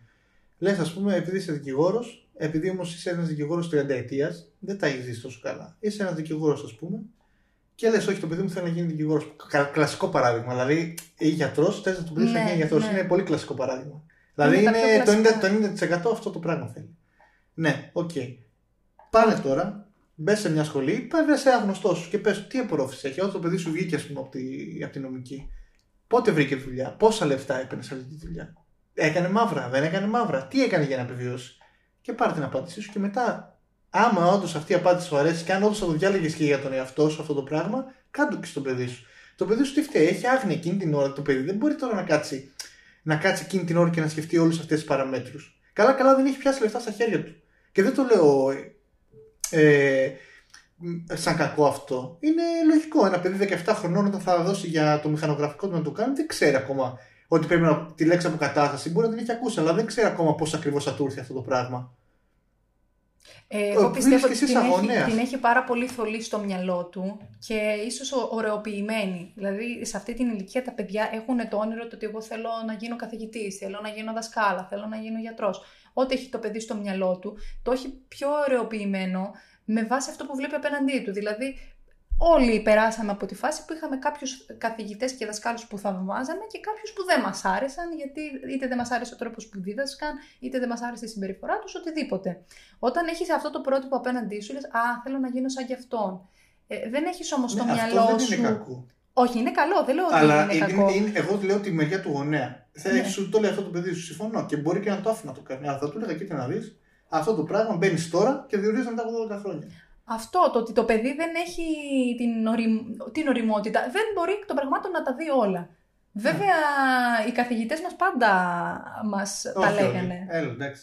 Οι καθηγητές, αυτό είναι άλλο θέμα. Ε, Είναι μερικοί καθηγητές και άλλοι μερικοί καθηγητές και άλλοι μερικοί καθηγητές. Καλά, σίγουρα υπάρχουν, Υπάρχουν όλα. πολλές κατηγορίες. Πάντως υπήρχαν και αυτοί που σου λέγανε Ναι, ωραία, εσύ καλά το βλέπεις, αλλά εγώ για να φτάσω εδώ πέρα πουλούσα ρούχα 20 χρόνια, ας πούμε. Μα αυτή είναι η αλήθεια. Αυτό είναι και κάπως πρέπει να τους πει. Δηλαδή την ομοία αλήθεια πρέπει να τη λέμε. Πώς να το κάνουμε. Το δεν ξέρω αν έχει μπει κανένα ε, μάθημα σε κανένα σχολείο που να το, που να το λέει αυτά. Κάτι, είχα- κάτι είχε πάρει τα αυτή μου ότι νομίζω. Για επαγγελματικό προσανατολισμό. Κάτι- κάτι ας είχε πούμε. μπει. Εκεί δεν είχαμε εμείς το ΣΕΠ, σχολικός επαγγελματικός προσανατολισμός, ακόμα ναι. το θυμάμαι. Ναι, ρε παιδί μου, Ωραία. να είναι ουσιαστικό. Δηλαδή να Δεν διαλέγει ήταν. το παιδί. ε, ναι, την, Ήταν ένα την ίδια βιβλίο. το- Το οποίο περιείχε μία λίστα με όλες τις σχολές που υπάρχουν. Αυτό ήταν. Ναι. ναι. Ναι, ρε παιδί μου, να έρθει ένας, ας πούμε, από το Υπουργείο Παιδείας. Να επίσημο, δηλαδή, όχι, όχι επίσημο πρόσωπο. Ε, το Υπουργείο Παιδεία θα μου πεις δεν μπορεί να το κάνεις σε όλου. Να υπάρχουν ε, ορισμένοι ρε παιδί μου καθηγητές οι οποίοι θα έχουν παρακολουθήσει σεμινάρια για το πώ μπορούν αυτά τα παιδιά να τα κατευθύνουν. Δηλαδή, το ένα παιδί δεν θέλει να ακούει και, πολλά, και πολύ μπλα μπλα. Κλείνει τα αυτιά του να ακούει πολύ μπλα μπλα. Θέλει να δει σε πόσα χρόνια θα βγει, πόσο μισθό θα παίρνει. Αυτά ίσως να θέλει να ακούσει. Δεν ξέρω καν αν τα παιδιά σε αυτή την ηλικία ενδιαφέρονται για το κομμάτι μισθός. Εγώ πιστεύω, λένε, ότι όταν πάει ένα παιδί 17 χρονών, στο μυαλό του, δεν σου λέω ότι το έχεις σαν κανόνα, αλλά ok, okay, θέλεις να διαλέξεις ένα μηχανογραφικό. Εάν του πεις ότι κάνεις αυτό που θέλεις, αλλά κοίτα να δεις αυτό δεν πρόκειται να σε διορίσει ποτέ, δεν νομίζω ότι θα διαλέξεις να μην διορίσει τίποτα. Εκτός άμα δεν σε πιστεύει εκείνη την ώρα και νομίζω ότι πας να του τη φέρεις κατά κάποιο τρόπο, γιατί και αυτό το πράγμα οι γονείς το κάνουν μερικές φορές. Δηλαδή, πολλές φορές λέμε μικρά ψέματα ή δεν λέμε όλη την αλήθεια για να τα κατευθύνουμε τα παιδιά. Από μικρά δηλαδή Ναι. μαθαίνουμε να το κάνουμε αυτό. Οπότε και άμα έχεις, ας πούμε, μια ειλικρινή σχέση με το παιδί σου και ξέρει ότι αυτό που θα ακούσει από τον πατέρα του ή από τη μητέρα του είναι σωστό, είναι καραντή, δηλαδή να έχει μάθει να έχει, να έχει, να έχει χτιστεί δηλαδή η ειλικρι- η ειλικρίνεια, ε, πιστεύω ότι θα, θα, το έχεις στο μέρος, θα το έχεις στο μυαλό του ότι, OK, για να μου το λέει ο πατέρας μου αυτό το πράγμα ή η μητέρα μου, για να μου λέει ότι δεν θα βρω δουλειά, πρέπει να το κοιτάξω, πρέπει να το λάβω υπόψη. Και δεν σου λέω να μην κάνει αναγκαστικά αυτό που θέλει, δηλαδή πα- να του εξηγήσεις όμως ότι αυτό που πας να κάνεις αυτή τη στιγμή ε, θα το κάνεις σε 20 χρόνια. Όχι μόνο τα 4 που θα το βγάλεις, δηλαδή ότι βγαίνεις και μετά μπαίνεις. σω δηλαδή να πρέπει να μιλάμε τόσο απλά στα παιδιά. Δεν χρειάζεται να τους λέμε πολλά πράγματα, ούτε να κάνουμε φασαρίε. Ούτε όχι θα το κάνεις έτσι το μηχανογραφικό, ούτε θα στο πάω εγώ το μηχανογραφικό να στο καταθέσω. Υπάρχουν και περιπτώσεις που δεν ξέρουν καν ότι καταθέτουν μηχανογραφικά. Τα καταθέτουν οι γονείς τα τους, θα τα κάνουν, ξέρουν. ναι, Ναι, ναι. δηλαδή είναι κοινά. Υπάρχουν γονείς που το κάνουν και αυτό. Κάποτε πάρε και το παιδί σου, να άκου το παιδί σου, να πάρει τις αποφάσεις του, αλλά εσύ να είσαι εκεί πέρα για να το συμβουλεύεις, όχι να του πάρεις αποφάσεις γι' αυτό. Σίγουρα. Και επίσης αυτό που δεν έχουμε πολύ ανεπτυγμένο σαν κουλτούρα πιστεύω είναι το να... Ε, το τι αρέσει στο παιδί. Δηλαδή υπάρχουν παιδιά που θα σου πει κάτι πρέπει να σπουδάσεις, κάτι πρέπει να κάνεις. Ε, Μα δεν μ' αρέσει όμως το σχολείο, δεν μ' αρέσει να διαβάζω, δεν μ' αρέσει να σπουδάσω. Εμένα μ' αρέσει να ζωγραφίζω ας πούμε, εμένα μ' αρέσει να παίζω μουσική. Τα έχουμε λίγο όλα αυτά που ό- ό,τι άπτεται περισσότερο τέχνης και λιγότερο επιστήμης, ε, ακόμα και σε αυτή την α, κατηγορία, γιατί αναφέρθηκα πριν ας πούμε σε υδραυλικούς, ηλεκτρολόγους κτλ. Και ό,τι έχει να κάνει με την τέχνη, λίγο μας φαίνεται ότι θα πεινάσεις. Ναι, ίσως είναι ο κανόνας. Ίσως οι περισσότεροι δεν έχουν ε, την ίδια επαγγελματική αποκατάσταση. Θα πρέπει κάποιος να είναι πάρα πολύ τυχερός, να ναι, αλλά το εσύ, άμα ψάξει αρχίσεις- πάρα άμα πολύ. αρχίσεις από μικρός για πράγμα τώρα και θα δεν χρειάζεται να βγάλεις κανένα πανεπιστήμιο. Εντάξει, πάμε πανεπιστήμιο που για, για τη μουσική, αλλά δεν, δεν χρειάζεται να βγάλει κανένα πανεπιστήμιο. Άμα το κάνεις αυτό το πράγμα από πολύ μικρός, πιστεύω θα τη βρεις θα τη βρεις στην αποκατάστασή σου. Θα Σίγουρα τη και βρεις. εγώ έτσι πιστεύω. Α, απλά πρέπει να δοθούν οι ευκαιρίες από νωρίς. Δηλαδή, όταν βλέπεις ότι το παιδί σου έχει μια κλίση με τη μουσική ή με τη ζωγραφική, καλλιέργησέ το. Δώσ' του το, Δώσ' του την το ευκαιρία. ένα. Την ευκαιρία. Αυτό, δώσ' του την ευκαιρία. Και ας πάρει τις αποφάσεις μόνο του στο τέλος. Μίλησέ του, εξήγησέ του τα όλα. Κοίταξε να δεις ότι εγώ τα, τα εφόδια θα στα δώσω. Και στο 2 θα σε γράψω, ας πούμε, ή στο καλλιτεχνικό εργαστήριο, ό,τι μπορεί να είναι αυτό, για να δεις κατά πόσο όντως σου αρέσει να το κάνεις, θα συνεχίσει να σου αρέσει και μετά, θα σου περάσει, είναι τέλος πάντων κάτι παροδικό, είναι μια μόνιμη αγάπη που θέλεις να την ακολουθήσεις; Όταν έρθει η ώρα να συζητήσουμε για πανελλήνιες, για μηχανογραφικό κτλ, θα τα δούμε πάλι όλα. Εγώ θα είμαι εκεί για να σου πω τη γνώμη μου, τη γνώμη μου όμως. Ε, την τελική απόφαση εννοείται θα την πάρεις εσύ. Ε, αν μπορεί αυτή να, να παντρέψει το ταλέντο σου και την αγάπη σου ε, με μια δυνατότητα επαγγελματικής αποκατάστασης εννοείται θα είναι το ιδανικό ε, και από εκεί και πέρα ευχόμαστε πάντα όλα να ευοδοθούν, να έχουν μια καλή κατάληξη. Λοιπόν, το, είπαμε το θέμα, ήθελες να πεις κάτι άλλο, γιατί, γιατί αρχίσαμε για τις βάσεις και το πήγαμε στο. το, ναι, ναι, ναι. Εντάξει, ήταν λίγο, οι βάσεις ήταν αφορμή. Ε, έχω την εντύπωση, είναι το τελευταίο αυτό, δεν θα πούμε κάτι άλλο. Έχω την εντύπωση ότι κάπου διάβαζα πως α, στις αλλαγές που αναμένεται να γίνουν σχετικά με την είσοδο στα πανεπιστήμια, κάπου θα αρχίσουν και τα ίδια τα πανεπιστήμια να έχουν λόγο. Δηλαδή, κανένα δυο μαθήματα που θα εξετάζονται σε πανελλαδικό επίπεδο, θα τα επιλέγουν οι ίδιες οι σχολές. Ε, δεν ξέρω ακριβώς πώς θα γίνει αυτό, γιατί εντάξει, ακόμα είναι συζητήσεις, μπορεί να είναι και λόγια του αέρα, μπορεί εν τέλει να μην γίνει, αλλά από ό,τι κατάλαβα το concept θα είναι αυτό. Δηλαδή, εγώ που είμαι μαθηματικό πανεπιστήμιο, θα έχω λόγο στα μαθηματικά. Τα μαθηματικά θα εξεταστούν με τον τρόπο που θα πω εγώ, θα τα βαθμολογήσω εγώ. Ε, ναι, γιατί υπάρχει και το φαινόμενο τώρα, ας πούμε, Δηλαδή- ότι θυμάμαι ότι από όταν πήγαινα σχολείο, έτσι. Μμμ. Ε, μου δίνει ο καθηγητής μου θέματα για να λύσω διάτυπο φυσικά μαύρα όλα. Ε, τότε στην επιστήμη, όλα μαύρα. Δηλαδή δεν υπήρχε Κρύα ούτε λόγια. και το καφέ μέσα, δηλαδή μαύρος και ο καφές όλο. και το δωμάτιο μαύρο. Τα πάντα όλα μαύρα. Ναι, και η καρέκλα μαύρη. Τέλος πάντων, ε, μου έλεγε ότι αυτά τα θέματα που λύνεις τώρα είναι θέματα, ας πούμε, η- η- η- στην οικονομία. Είναι θέματα, ας πούμε, δεύτερης, ε, πώς, δεύτερου εξαμήνου, Δεύτερου δεύτερου, εξαμήνου. δεύτερου χρόνου ε, στο πανεπιστήμιο. Και λες, κάτσε, ρε φίλε. Δηλαδή, σου πω τι κάνω, ας πούμε. Γιατί να μην, δει- γιατί να μην. Εσύ θες να μπεις. Δεν θες να κάνεις μαθήματα του πανεπιστημίου. Δεν ήταν σωστό αυτό. Δηλαδή, δεν υπήρχε. Οκ, να το ανεβάσει το επίπεδο, γιατί κοίτα να δεις και Όταν τώρα τα παιδιά σου στέλνει φροντιστήρια το ένα το άλλο, ανεβαίνει το επίπεδο. Δηλαδή δεν μπορεί όλα τα παιδιά να γράφουν 20. Οπότε αναγκαστικά την επόμενη χρονιά θα βάλουν και λίγο πιο δύσκολα και λίγο πιο δύσκολα ανάλογα με το επίπεδο. Το θέμα είναι ότι εμείς το έχουμε φτάσει τόσο πολύ το επίπεδο λοιπόν που μας βάζουν θέματα πανεπιστημίου στα παιδιά μας. Δηλαδή όλο αυτό το πράγμα δημιουργεί ένα, ένα φαύλο κύκλο. Βέβαια υπάρχει και ο παράγοντας αυτό που σου λέει να είναι μούφα για να διαφημιστεί ο ίδιος. Α, κοίτα, εγώ τι Και όμως level έχω. ίσχυε, για την οικονομία ίσχυε. Δεν, το, δεν μας το έλεγε ένα σχέδιο. Μας το έλεγαν πάρα πολύ. Α, Δεν το γνωρίζω, δεν μπορώ να έχω άποψη. Ξέρω όμως ότι υπήρχαν και φροντιστήρια που πούλαγαν πάρα πολύ αυτό. Το ότι α, τι θεματάρες είναι αυτές που σας δίνουμε εμείς, που είναι επίπεδο πανεπιστημίου. Και εν τέλει στι Πανελλήνιε πέφτανε κάτι θεματάρες που έλεγες Παναγία μου την τούτα δεν τα έχουμε ξαναδεί. Καλά, όχι, εγώ τα είχα ξαναδεί. Μας τα βάζανε. Δηλαδή δεν ήταν ότι μας τα δείχνανε. Απλά εντάξει, τα, μερικά ήταν και πολύ δύσκολα. Δηλαδή τα, τα θέματα. Τώρα εγώ θα δώσω το 8.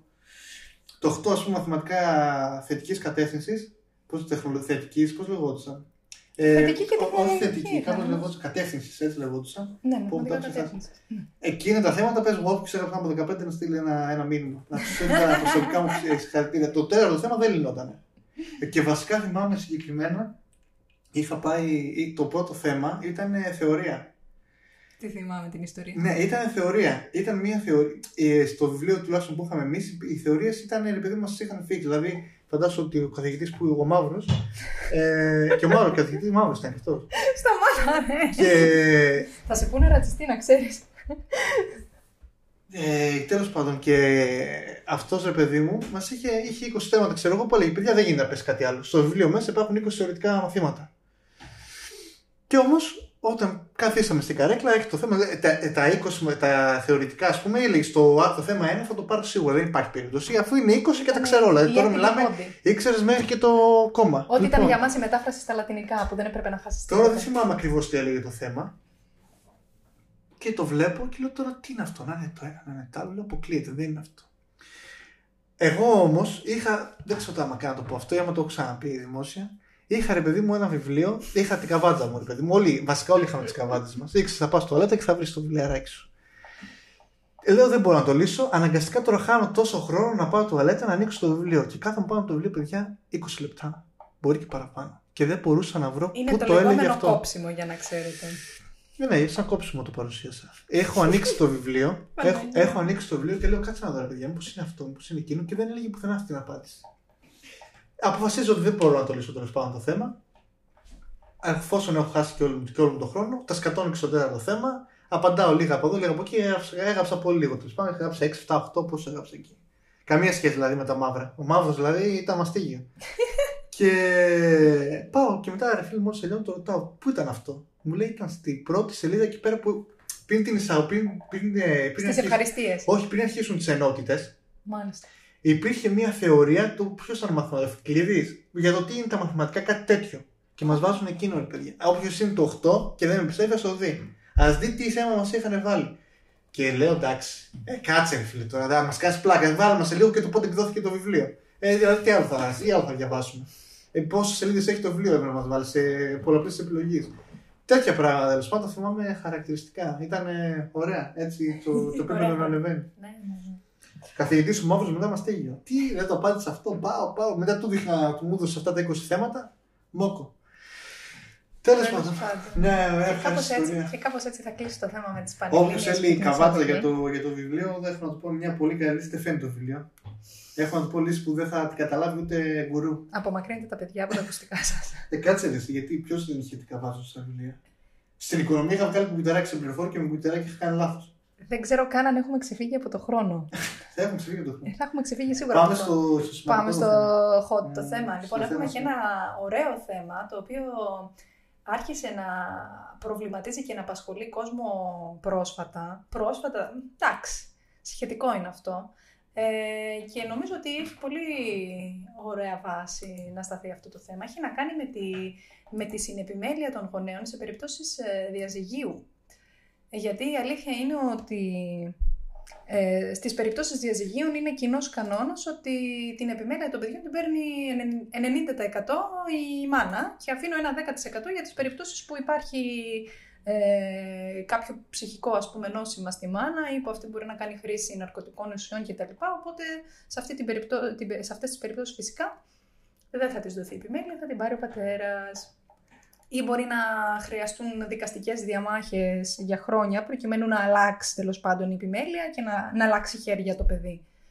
Ε, και φυσικά υπάρχει το κλασικό το ότι έχει η μαμά το παιδί, ο μπαμπάς το βλέπει κάθε δεύτερο Σαββατοκύριακο και δύο απογεύματα εβδομάδα παραβδομάδα. Ε, κάπως έτσι τέλος πάντων, οπότε έχουμε τα λεγόμενα παιδιά μπαλάκια. Λοιπόν, σαν ε, ο θυγόμενος της όλης υπόθεσης, θα μιλήσω... Χωρίς να έχουμε χωρίσει βέβαια. Θα μιλήσω, θα μιλήσω πρώτος. Λοιπόν, Άντε καλά. Καταρχάς, όντως ε, υπάρχουν δικαστικές αποφάσεις όταν χωρίζουν για το ποιος θα πάρει την επιμέλεια του παιδιού. Εντάξει, το πάμε σιγά σιγά για να καταλάβουμε, για να καταλάβουν όλοι γιατί μιλάμε, γιατί άμα δεν έχεις μπει μέσα σε αυτό το τυπάκι δεν το ξέρεις. Κατά όχι 90%, 99,9% την επιμέλεια από μόνη της, χωρίς χωρίς δικηγόρο να πάει άλλη στο δικαστήριο, θα την πάρει η μαμά. Ωραία. Εάν δεν την πάρει η μαμά, σημαίνει ότι κάτι έχει γίνει. Κάτι η μαμά, ας πούμε, ανοίξει μια κατηγορία που δεν πρέπει να έχει παιδί. Ένα το κομμάτι. Ή η ίδια να τα αρνείται, έτσι. Εγώ ρωτάω. Ok, okay, το, το δικαστήριο κάνει τη δουλειά του. Γιατί η νομοθεσία δεν έχει αλλάξει. Οπότε και αυτό δεν μπορεί να κάνει κάτι παραπάνω. Εμείς τόσα χρόνια, έτσι, τόσα χρόνια που μιλάμε για ρατσισμό, ε, που μιλάμε για το ότι υπάρχει, έχουμε χωρίσει σε κατηγορία τη κοινωνία μας, ας πούμε, το... Ο, γενικά βασικά θα το κρατήσω μόνο στο ρατσισμό. Πώς εσύ τόσα χρόνια μιλάς για ρατσισμό μιλάς για τόσα κινήματα αντιρατσιστικά και δεν έχεις μιλήσει για ποιο λόγο; Για την ισότητα των φίλων, μάλλον. Για την ισότητα των φίλων, ναι, ακριβώς. Και πώς τόσα χρόνια δεν έχεις πει γιατί ρε παιδιά ο πατέρας να μην έχει την ίδια ε, μεταχείριση και, την, και τον ίδιο χρόνο ε, στο παιδί του. Πώς δηλαδή εσύ βγάζεις ένα θέρετο συμπέρασμα ότι ο πατέρας έχει λιγότερο. Ε, θα, μάλλον θα τα κάνει χειρότερα, όχι θα τα κάνει χειρότερα, πώς να το πω; Είναι λιγότερο γονιός. Είναι, κατά είναι λιγότερο γονιός, δηλαδή θα δώσει λιγότερα εφόδια στο παιδί του. Ας πούμε. Πώς, από, πού, από πού προκύπτει αυτό; Εδώ, εδώ βλέπουμε ότι συνέχεια δεν, δεν, δεν τολμάει να γίνει κάτι και λέμε από πού προκύπτει το ένα και ποιος το λέει το ένα και ποιος το λέει το άλλο. Τόσα χρόνια που έχουμε την ίδια νομοθεσία, σε αυτή τη συνεπιμέλεια, όπως λέγεται. Ε, όχι σε αυτή τη συνεπιμέλεια, σε αυτή την επιμέλεια. Για ποιο λόγο δεν έχει βρεθεί κάποιος, βασικά βρέθηκαν τώρα, γι' αυτό τώρα έχει ανοίξει, γι' αυτό το. Δεν έχει βρεθεί κάποιος να πήρε παιδιά για ποιο λόγο ο πατέρας να μην έχει τον ίδιο χρόνο με το παιδί του. Από πού, από πού καθορίζεται αυτό ότι ο πατέρας δεν μπορεί να, έχει, δεν μπορεί να, να ασκήσει σαν τη μάνα ας πούμε, την ίδια. Ε, Πώς λέγεται αυτό το με τις ωραίες λέξεις που λες εσύ. Πες το λίγο. Ε, ουσιαστικά, απαντώντας κιόλας, ε, από παλιότερα ήταν ε, σύνηθες τη φροντίδα του παιδιού να την έχει η μαμά, επειδή στις παλιότερες κοινωνίες ο πατέρας ήταν αυτός που έφερνε τα λεφτά στο σπίτι και η μαμά ήταν αυτή που καθόταν στο σπίτι και μεγάλωνε τα παιδιά. Σιγά σιγά άρχισαν να δουλεύουν και οι δύο ε, και πάλι στην αρχή ίσως περισσότερος φόρτος αναφορικά με τη φροντίδα να έπεφτε στη μάνα και ας δούλευε και εκείνη όσο και ο πατέρας, μπορεί και περισσότερες ώρες. Ε, και τέλος πάντων δημιουργήθηκε κατά κάποιον τρόπο μια συνήθεια, να το πω, μια εθιμοτυπία ότι η φροντίδα ήταν ταυτισμένη με τη μητέρα. Επίσης όταν διαλυόταν ένας γάμος ας πούμε, τις περισσότερες φορές παλιότερα έφταιγε ο πατέρας, γιατί θα ήταν αυτός που μπορεί να κακοποιούσε, μπορεί να απατούσε. Ήταν και λιγότερες οι αιτίε διαζυγίου παλιότερα. Λιγότερες και ε, συγκεκριμένες και συνήθως σε βάρος του άντρα. Οπότε μοιραία η επιμέλεια πήγαινε στη γυναίκα, επειδή τα, ε, ταυτόχρονα εκτός από κακός ναι, σύζυγος ήταν και, και κακός γονιός. Ναι, αλλά ήταν κάποτε και αδίκημα. Ε, δηλαδή, άμα, άμα. Αυτό ήταν πριν το Πάσο. ναι, ναι, ήταν. Ε, άμα, ας πούμε, η ηχεία όταν ήταν ποινικό δίκαιο. Ναι, όταν ήταν ποινικό δίκαιο. Ναι, αλλά μετά ήταν ένα επιχείρημα. Εσύ, ε; Το, ναι, το, νομίζω ο Παπανδρέου την είχε από ποινικοποίηση. Ναι, αλλά ήταν ένα επιχείρημα. Όταν πήγαινε στο δικαστήριο, ήσουν άπαινε στο παιδί. Δηλαδή έλεγες, OK, ε, η μητέρα του, ας πούμε, τα πάτησε. Τώρα εδώ πέρα έχεις έχεις δημιουργήσει μια κατάσταση που ο πατέρας μπορεί να μην έχει καν μερίδιο ευθύνης. Δηλαδή να μην θέλει καν το διασύγιο ο πατέρας. Και να θέλει, ας πούμε, το παιδί, να θέλει την οικογένειά του και η μητέρα να έχει δημιουργήσει ένα κλίμα ε, θα χωρισμού και να πάρει και το παιδί. Ενώ η ίδια φταίει. Δεν σου λέω ότι έκανε κάτι κακό και διευθύνει. Ε, δικό της δικαίωμα είναι να πατήσει. Αλλά όχι, ρε φίλε, θα πατήσεις, θα κάνεις, θα δημιουργήσεις όλη εσύ αυτή τη, την ένταση και μετά θα βγεις και από πάνω. Αυτό το πράγμα γίνεται επειδή αυτή η νομοθεσία έχει γίνει παμπάλαια. Πώς να το κάνουμε τώρα; Οι νομοθεσίε αλλάζουν συνέχεια με, τη, με την κοινωνία. Έχει δημιουργηθεί πάντως ένα κίνημα αυτή τη στιγμή. Και καλά έχει κάνει. Και λέγεται Συνεπιμέλεια. Ναι. ναι, είναι ένα site, είναι κάποιοι γονείς ε, κάποιοι πατεράδες κατά βάση, οι οποίοι έχουν συνασπιστεί και προσπαθούν να διεκδικήσουν ίση επιμέλεια ε, για τα παιδιά τους. Ίση επιμέλεια με τη μάνας. Όχι να πάρουν την επιμέλεια από τη μάνα, διεκδικούν το αυτονόητο, το ότι ε, όσο έχεις δικαίωμα εσύ στο παιδί, αλλά τόσο έχω και εγώ, γιατί είμαστε εξίσου γονείς και οι δύο. Και το οποίο είναι πάρα πολύ λογικό. Και όντως προτείνεται μια νομοθετική αλλαγή. Υπάρχει δηλαδή ένα σχέδιο νόμου το οποίο θα αλλάξει το άρθρο 1513 του αστικού κώδικα, το οποίο προβλέπει ε, τι γίνεται σε περίπτωση διαζυγίου ή ακύρωσης γάμου. Και η προτινόμενη αλλαγή, είναι μπαίνω εγώ τώρα κατευθείαν στο zoom, έτσι. Ναι, το άρθρο το καινούριο θα λέει ότι σε περιπτώσεις διαζυγίου ή ακύρωσης του γάμου, οι γονείς διατηρούν από κοινού την άσκηση της γονικής μέρημνας, στην οποία περιλαμβάνεται η επιμέλεια και φροντίδα του προσώπου του τέκνου, ακόμα και αν η άσκησή της ρυθμίζεται από το δικαστήριο. Οι συμφωνίες των γονέων και οι δεσμοί του τέκνου με τους γονείς και τους αδελφούς λαμβάνουν υπόψη από το δικαστήριο. Ε, και ουσιαστικά το σκεπτικό πίσω από αυτή τη διάταξη είναι η αρχή της ίσης μεταχείρισης των γονέων και Κοίτα, των φίλων. ε, δεν είναι μόνο αυτό. Και ο εξυγχρονισμός Πιστεύω ότι δεν είναι μόνο αυτό. Δεν πιστεύω ότι το κάνει. Εγώ προσωπικά τέλος πάντων πιστεύω ότι δεν το κάνει για, το, για τον πατέρα. Πιστεύω ότι το κάνουν για το παιδί. Γιατί, θα σου πω ένα παράδειγμα, έτσι. Ναι. Θα σου πω ένα παράδειγμα. Έστω ότι εσύ τώρα με, πατά, με χωρίζεις, παίρνεις το παιδί, μου ζητάς και την ε, διατροφή και εγώ, και εγώ ρε παιδί μου κάποια στιγμή και τη διατροφή μου σου δίνω κτλ. κτλ. Αλλά εσύ έχεις πιο πολύ χρόνο στο, ε, με το παιδί. Εντάξει. Και του δημιουργείς ένα κακό κλίμα. Του λες, Όχι, ο πατέρας μου, ο πατέρας σου το δημιουργήσει όλο αυτό, γιατί με βαρούσε, γιατί το ένα, γιατί το άλλο. Εμένα το παιδί μου όμως μπορεί να με βλέπει 4 ώρες την εβδομάδα, 5 ώρες την εβδομάδα, δύο φορές την ημέρα. ή Δύο φορές ε, την εβδομάδα. Ανάλογα δηλαδή με τη δικαστική απόφαση. Πώ εγώ, ενώ εσύ του έχεις κάνει πλήση εγκεφάλου του παιδιού, μπορώ, μπορώ αυτό το παιδί με τον ελάχιστο χρόνο να του δημιουργήσω την κακή εικόνα που έχεις δημιουργήσει εσύ για μένα στο παιδί. Να έχω ουσιαστικό χρόνο με το παιδί, να το πάω για παιδική χαρά, να το πάω για καφέ, να το πάω, να το να περάσουμε καλά. Πώς εγώ Και μέσα κυρίως σε να τόσο- μιλήσεις μαζί του. ναι, να μιλήσεις. Πώς ενώ εσύ μου έχεις βάλει τα χειρότερα θεμέλια, γιατί αυτό το πράγμα γίνεται και το Γιατί θα ξέρεις. φτάσεις στο σημείο προφανώς το παιδί μετά να μην θέλει. Να μην σε θέλει. Μπο- Μπορεί να πας μπορεί να πας και να σου λέει το παιδί δεν θέλω να έρθω μαζί σου. Και εσύ εκείνη την ώρα να μην μπορείς να κάνεις τίποτα γιατί το παιδί έχει άλλο σπίτι. Ε, άλλος ακούει. Άλλο θεωρεί μπαμπά και μαμά. Ε, ταυτόχρονα εσύ είσαι ο μπαμπάς του. Ε, λοιπόν, αυτό το πράγμα πιστεύω λοιπόν αυτή η νομοθεσία τέλος πάντων, ο νομοθέτης, ε, άμα, θα, άμα τυχόν, άμα δηλαδή μπει αυτό, άμα ψηφιστεί επιτέλους, ε, θέλει να προστατέψει το παιδί. Ναι, Πιστεύω μα το δεν λέει γίνεται για τον κιόλας. πατέρα. Για- Άμα θες να σου ολοκληρώσω το απόσπασμα, αυτό είναι από την αιτιολογική έκθεση του νόμου που λέει ότι πέρα από την ίση μεταχείριση γονέων και φίλων κτλ. Λέει ότι πρέπει να διασφαλιστεί το πραγματικό συμφέρον του παιδιού που είναι η διαμονή, η επικοινωνία και η επαφή και με τους δύο γονείς, ώστε να διαμορφώσει ολοκληρωμένη προσωπικότητα και να έχει τα πρότυπα και των δύο φίλων στην ανάπτυξη της προσωπικότητάς του.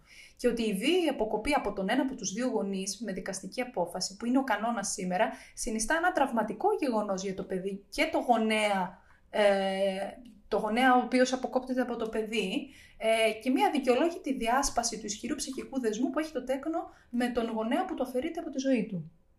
Απόλυτα λογικό θεωρώ, εφόσον φυσικά μιλάμε για νορμάλ περιπτώσεις και υγιείς περιπτώσεις γονέων, οι οποίοι ασχολούνται με τα παιδιά τους και δεν είναι αδιάφοροι και δεν Ναι, ρε θέλουν παιδί μου, έτσι αλλά- κι αλλιώς να Ε, φύγουν ναι, από τη ζωή. αυτός όμως είναι ο κανόνας. Δεν μπορεί για μια εξαίρεση. Και ναι, μπορεί και ο πατέρας να είναι κακός, αλλά μπορεί και η μητέρα να είναι κακιά. Γιατί Βέβαια. για ποιο λόγο εσύ κλείνεις τη ζυγαριά αλλού; Τόσα χρόνια. Γιατί να υπάρχει αυτή η πόλωση και να πρέπει ο- υποχρεωτικά ο ένας από τους δύο να είναι ο καλός γονιός και ο άλλος ο κακός.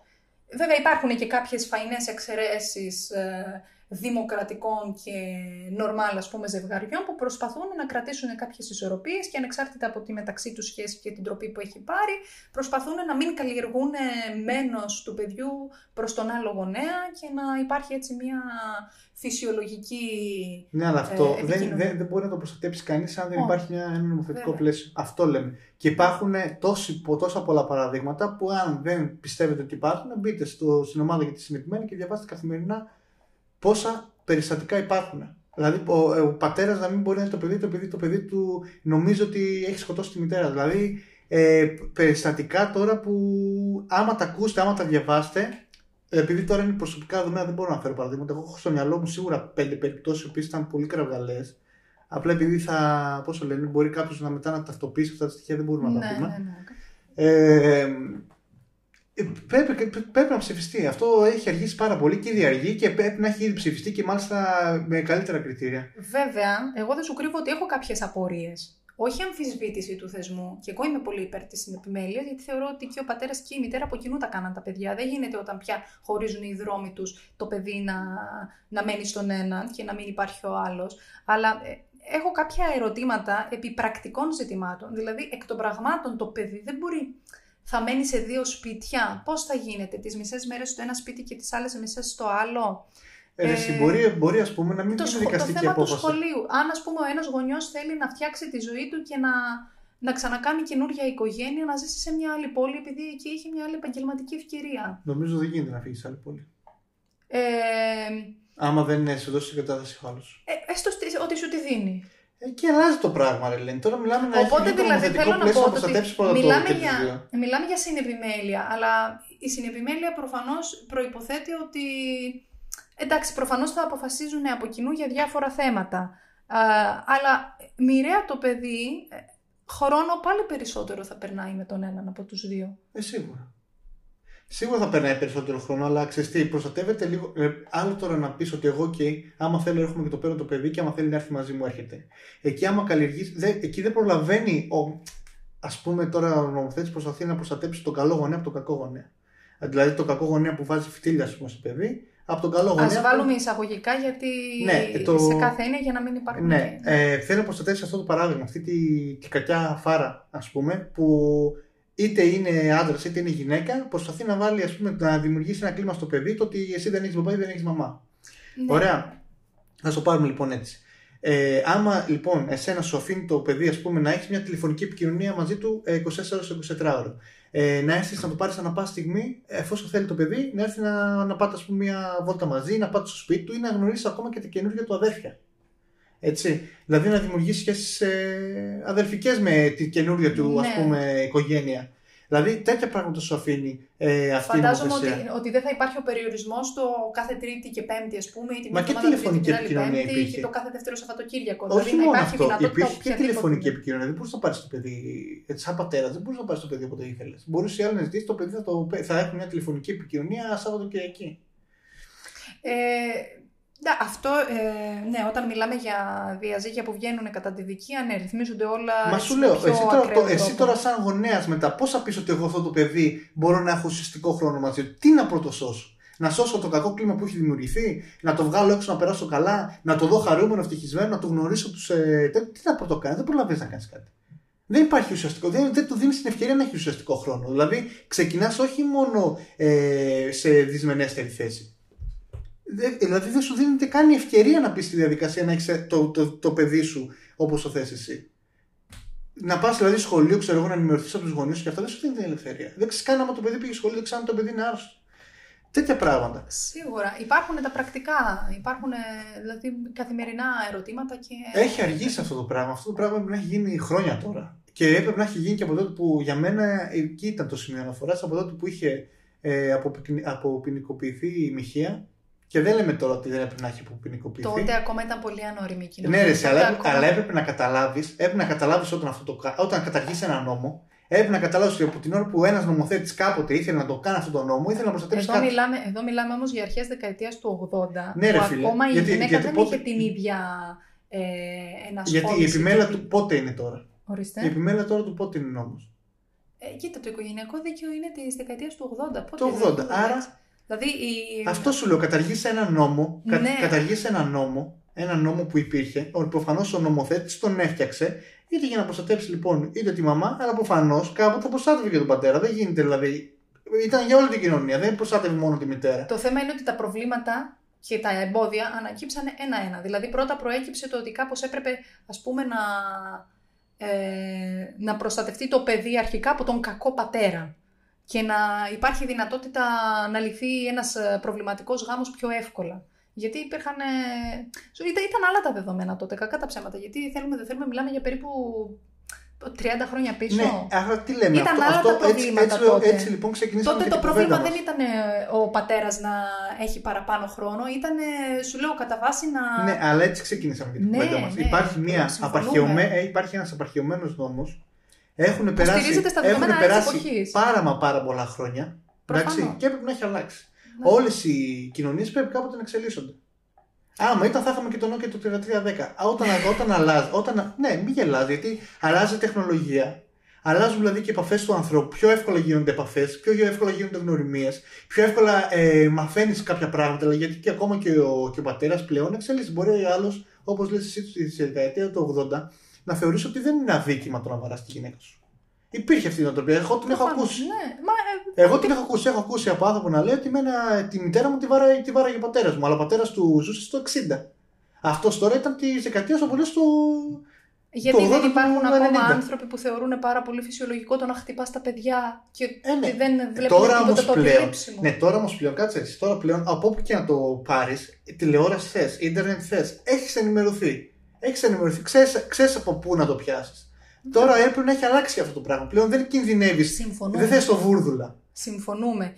Και γι' αυτό το λόγο κιόλας, ειδικά για παράδειγμα στα συνενετικά διαζύγια, ακόμα και το δικαστήριο θα έρθει και να σου πει: Κοιτάξτε, βρείτε μεταξύ σας πώς θα ρυθμίσετε την επικοινωνία του παιδιού και ελάτε σε μένα να σας επικυρώσω ουσιαστικά τη συμφωνία σας. Αυτό είναι το σκεπτικό. Οπότε ουσιαστικά πάλι φαντάζομαι ότι κάτι αντίστοιχο θέλουν να κάνουν ε, ακόμα και στις περιπτώσεις των διαζυγίων που βγαίνουν σε αντιδικία. Δηλαδή, ωραία, εσείς μεταξύ σας δεν μπορείτε να τα βρείτε, αλλά επειδή και οι δύο είστε εξίσου υπεύθυνοι για τα παιδιά ή το παιδί που φέρατε στον κόσμο, κοιτάξτε, βρείτε μεταξύ σας το πώς θα ρυθμίζετε το, την επαφή με το παιδί. Σε ποιανό το σπίτι θα μένει, θα το αποφασίσετε εσείς. Θέλετε να μένει μια εβδομάδα στον ένα, μια εβδομάδα στον άλλο; Και ίσως να Θέλετε ρωτηθεί να και το παιδί. πηγαίνει, πώς; Μήπως πρέπει να ρωτηθεί και το παιδί. Δηλαδή να υπάρχει ένας ψυχολόγος, τόσες κοινωνικές λειτουργίες υπάρχουν. Να καθορίζεις και από την κοινωνική Νομίζω λειτουργία. ότι αυτό δεν θα αλλάξει. Ίσως να από την δημιουργήσεις και άποψη πρόβλημα ότι αυτό γιατί θα πάντα δημιουργήσεις ότι από την κάτι α- γίνεται. από την, άπο- από την άποψη ότι πάντα η άποψη του παιδιού λαμβάνεται υπόψη ανάλογα με τις συνθήκες και ανάλογα με την ηλικία του και την ε, πνευματική του οριμότητα. Δηλαδή, ένα παιδί ε, που είναι λόγω ηλικίας προσκολλημένο στη μάνα του, ενδεχομένως να μην μπορεί να αντιληφθεί μια τοξική μάνα. Γιατί βιολογικά είναι προσκολλημένο. Ή ένα παιδί που είναι σε φάση εφηβείας και μοιραία έρχεται σε σύγκρουση με τους γονείς του, ενδεχομένως να βλέπει πιο πολλά αρνητικά ε, και να μην είναι πάλι, να μην έχει τη διάβια εντός εισαγωγικών να αντιληφθεί το συμφέρον του ή να βλέπει ότι τώρα η πλάστικα γέρνει υπέρ του ενός, αύριο γέρνει υπέρ του άλλου, ανάλογα με, το, με τις συγκυρίες. Ε, δηλαδή, πότε η μητέρα του είναι η κακιά της υπόθεσης, πότε ο πατέρας του. Γιατί η εφηβεία είναι περίεργη ηλικία, κακά τα ψέματα. Αλλά σίγουρα αυτό που ισχύει και τώρα είναι ότι όταν ε, ένα παιδί είναι σε ηλικία που διαθέτει μια αλφα ε, πνευματική οριμότητα και μια αλφα ε, ικανότητα να έχει προσωπική βούληση, ε, λαμβάνεται πάντα υπόψη το τι θέλει εκείνο. Εφόσον φυσικά το επιτρέπουν οι συνθήκες. Ωραία. Μπορεί να ξαναπαράθουμε τη συνεπιμέλεια, άμα θα αλλάξει. Γιατί Τώρα. σίγουρα ναι, θα Ναι. υπάρξουν εξελίξεις. Να δούμε πότε θα ψηφιστεί ο νόμος, τι ακριβώς θα προβλέπει, τι περιθώριο αυτενέργειας θα αφήνει στους γονείς. Αλλά Ναι. είναι ένα θέμα που εντάξει, η αλήθεια είναι ότι πρέπει κάποια στιγμή να διευθετηθεί και να αλλάξει. Λοιπόν, στο πόσο είμαστε. Έλα, ε. μία ώρα και 12 λεπτά. Ναι, το χοντρίναμε το θέμα. το λοιπόν, χοντρίναμε, το πάμε χοντρίναμε. να το, να το κλείσουμε. Ναι, ναι, ήρθε η ώρα. Ε, Κλείσει, έλα, εσύ που τα λες ωραία. Σας ευχαριστούμε πάρα πολύ που μας ακούσατε. σε Εγώ είμαι αυτή τη μία διακοσμητικός. ώρα. Δεν είσαι καθόλου διακοσμητικός, διότι μας είπες πάρα πολύ έντονα υποστήριξες τις απόψεις σου, οπότε ε, ο καθένας έχει το ρόλο του και λέει τη γνώμη του. Ε, Καλά, ναι, επομένως, εντάξει. Εγώ Κανένας είμαι δεν του, είναι- του κα- τεχνικού κομμάτιου. Όχι μόνο. όχι μόνο, δεν έβαλες γλώσσα μέσα, συγγνώμη. Ε, καλά, δεν γίνεται. ε, Μερικές φορές τα παίρνω, αλλά εγώ μιλάω, ξέρεις, εγώ μιλάω πιο λαϊκά. Εσύ μιλάς πιο επιστημονικά. Εγώ συνήθως, σε περίπτωση που δεν το έχετε καταλάβει, ε, αναλαμβάνω το κομμάτι του να βρω το υλικό που θα αποτελέσει το έναυσμα για τη συζήτηση. Εγώ παρουσιάζω δηλαδή τε, Και εγώ είμαι την σχολιαστής. ειδησιογραφία, τα δεδομένα, τα επιστημονικά, τα, το, τις απόψεις που κυκλοφορούν στα social κτλ. Και ο Γιώργος είναι αυτός που αναλαμβάνει το ρόλο του να ρίξει λάδι στη φωτιά, όπως έχετε καταλάβει. Εντάξει. Λοιπόν, Σας ευχαριστούμε πάρα πολύ. θα ξαναεπανέλθουμε σύντομα, πιστεύουμε. Ε; Μακάρι, θέλουμε να πιστεύουμε ότι δεν θα έχουμε ξανά lockdown και ότι θα μπορούμε. Ε, ίσως Να θα, είμαστε θα κάνουμε κοντά. μια φορά podcast με τα παιδιά. Ωραία, γλεντιά! Λοιπόν, Θα άντε, γελάσει και ε, τα σ- ευχαριστούμε για την ακρόση. Ελπίζω Ε, να μας α- ακούσατε ανανεώνουμε. έστω και για λίγο. Άμα νευριάσετε με κάτι από αυτά που είπαμε, ίσως να μας αφήσετε κάπως ένα feedback. Έχουμε ομάδα στο Θα Facebook. χαρούμε πάρα πολύ να ακούσουμε απόψεις, ε, διαφωνίες, Σίγουρα θα συμφωνίες βρείτε και- κάποια, κάποιο τρόπο επικοινωνίας μαζί μας. Για άλλη Ναι. μόνο μας ξέρετε, σας ξέρουμε. Λοιπόν, Όχι, εμείς δεν σας ξέρουμε, εσείς μας ξέρετε. εντάξει. Άντε. λοιπόν, ανανεώνουμε το ραντεβού μας για το επόμενο επεισόδιο, όταν α, αν βολέψει να είναι αυτό. Τα φιλιά μας και την αγάπη μας. Yes.